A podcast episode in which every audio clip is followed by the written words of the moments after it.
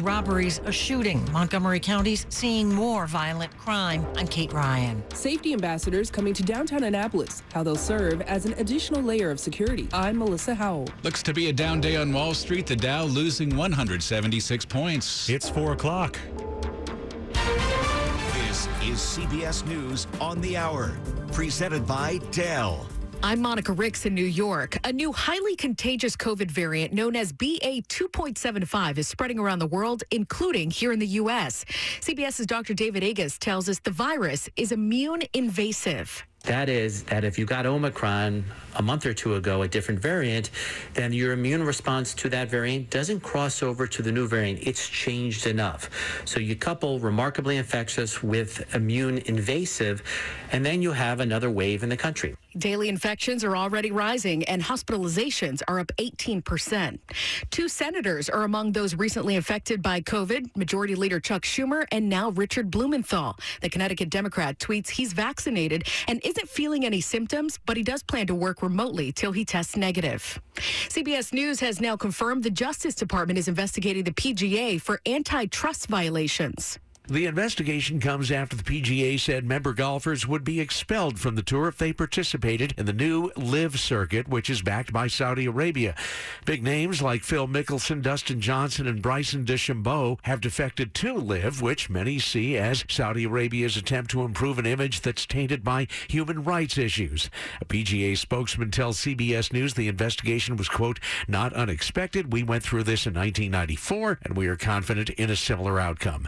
Peter King King, CBS News. President Biden says he's proud of a new bipartisan gun law, but he still plans to push for more restrictions. I'm determined to ban these weapons again and high capacity magazines that hold 30 rounds and that let mass shooters fire hundreds of bullets in a matter of minutes. He's talking about assault style weapons. Of course, this law was passed following mass shootings in Buffalo and Uvalde. But just last week, a shooter killed seven people at a parade in Highland Park. Federal investigators are reportedly a little wary of former Trump strategist Steve Bannon, who suddenly decided he wants to testify about January 6. Here's CBS's Scott MacFarlane. The Justice Department told a judge they are dubious about Bannon's offer to come forward and talk to the committee, saying it's not genuine and it's an attempt just before his criminal trial for contempt of Congress to soften the ground, maybe soften the juries, maybe win a postponement of the trial. So they have concerns about how genuine Bannon's testimony would be. Bannon's contempt trial starts next week. The British composer who wrote the classic theme song for James Bond's films has died. Monty Norman's tune has been used in all 25 movies. He was 94 years old. This is CBS News. Dell's Black Friday and July sale is here with savings on top rated business computers with Intel Core processors. Upgrade today by calling 877 Ask Dell. It's 403 on Monday, July 11th. We're at 81 degrees, a nice one out there, going down to the 60s and 70s tonight.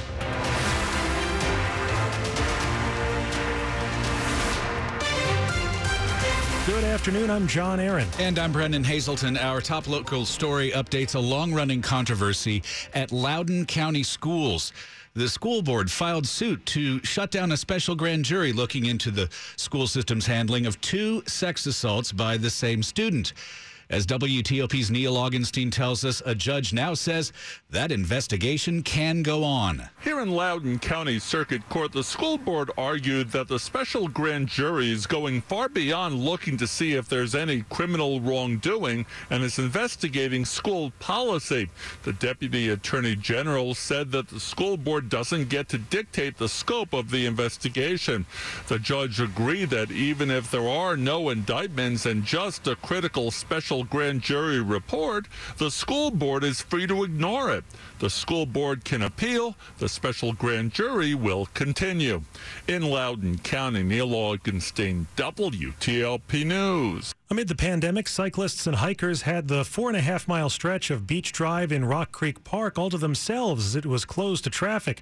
Now, the Park Service is proposing closing the stretch of roadway each summer. Rock Creek Park Superintendent Julia Washburn says the Park Service is striving to balance the concerns of nature, drivers, bicyclists, and pedestrians. Adopting the seasonal closure schedule will allow visitors to enjoy the park's recreation and nature opportunities during the summer and will allow the drivers to commute through the park or do scenic driving for the rest of the year. This upper portion of Beach Drive is currently closed to traffic, and under the proposal, while it would reopen to traffic in fall, winter, and spring, it would remain closed on weekends and holidays.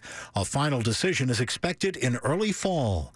Dick Uliano, WTOP News. In Montgomery County, there is an increase in violent crimes, especially those involving guns. WTOP's Kate Ryan reports now on how police and prosecutors are responding. Montgomery County State's Attorney John McCarthy says there's been a disturbing development in the kinds of crimes his office is seeing. We've had a couple of these situations where there have been shootings where large numbers of rounds have been fired in, in, in a variety of locations within the county. Montgomery County Police Chief Marcus Jones agreed. Crime scenes where we found anywhere from 30 to 60 rounds of uh, fired ammunition. Sunday, there was a carjacking in downtown Silver Spring, followed by four back to back armed robberies. Hours later, a shooting in a Burtonsville shopping center left one person seriously injured. McCarthy asked for the public's help, saying it's vital in preventing and solving crimes. Kate Ryan, WTOP News. It's a slow process, but progress is being made in the transformation of the old St. Elizabeth's Hospital campus. In a prime spot on the east side here in Congress Heights, ground's been broken on what will be an interim retail setup to help locally based businesses. We've seen it at other places, and we know that we will see it in the great Ward 8. DC Mayor Muriel Bowser says eight Ward 8 businesses, a mix of restaurants, local retailers, and local artists, will set up shop and grow in the shadow of the entertainment and sports arena. This transformation is underway. We'll be doing framing at our retail space. Tiana Jones, who runs the Congress Heights Art and Cultural Center, is among those businesses coming here. But we'll also be an incubator for other creatives. In Southeast, John Domen, WTOP News. After traffic and weather, we'll talk with our national security correspondent, JJ Green, about the worldwide implications of the killing of a former Japanese prime minister. It's 407. Closet America is having an Independence Day sale, 20% off everything, plus free installation. Hyatt's Chris Core, 20% off dream closets, home offices, garage organizers, mudrooms, and more. And remember, Closet America is local, so everything is made right in the D.C. area. No supply chain issues. Find out more at closetamerica.com and do it now to save 20%.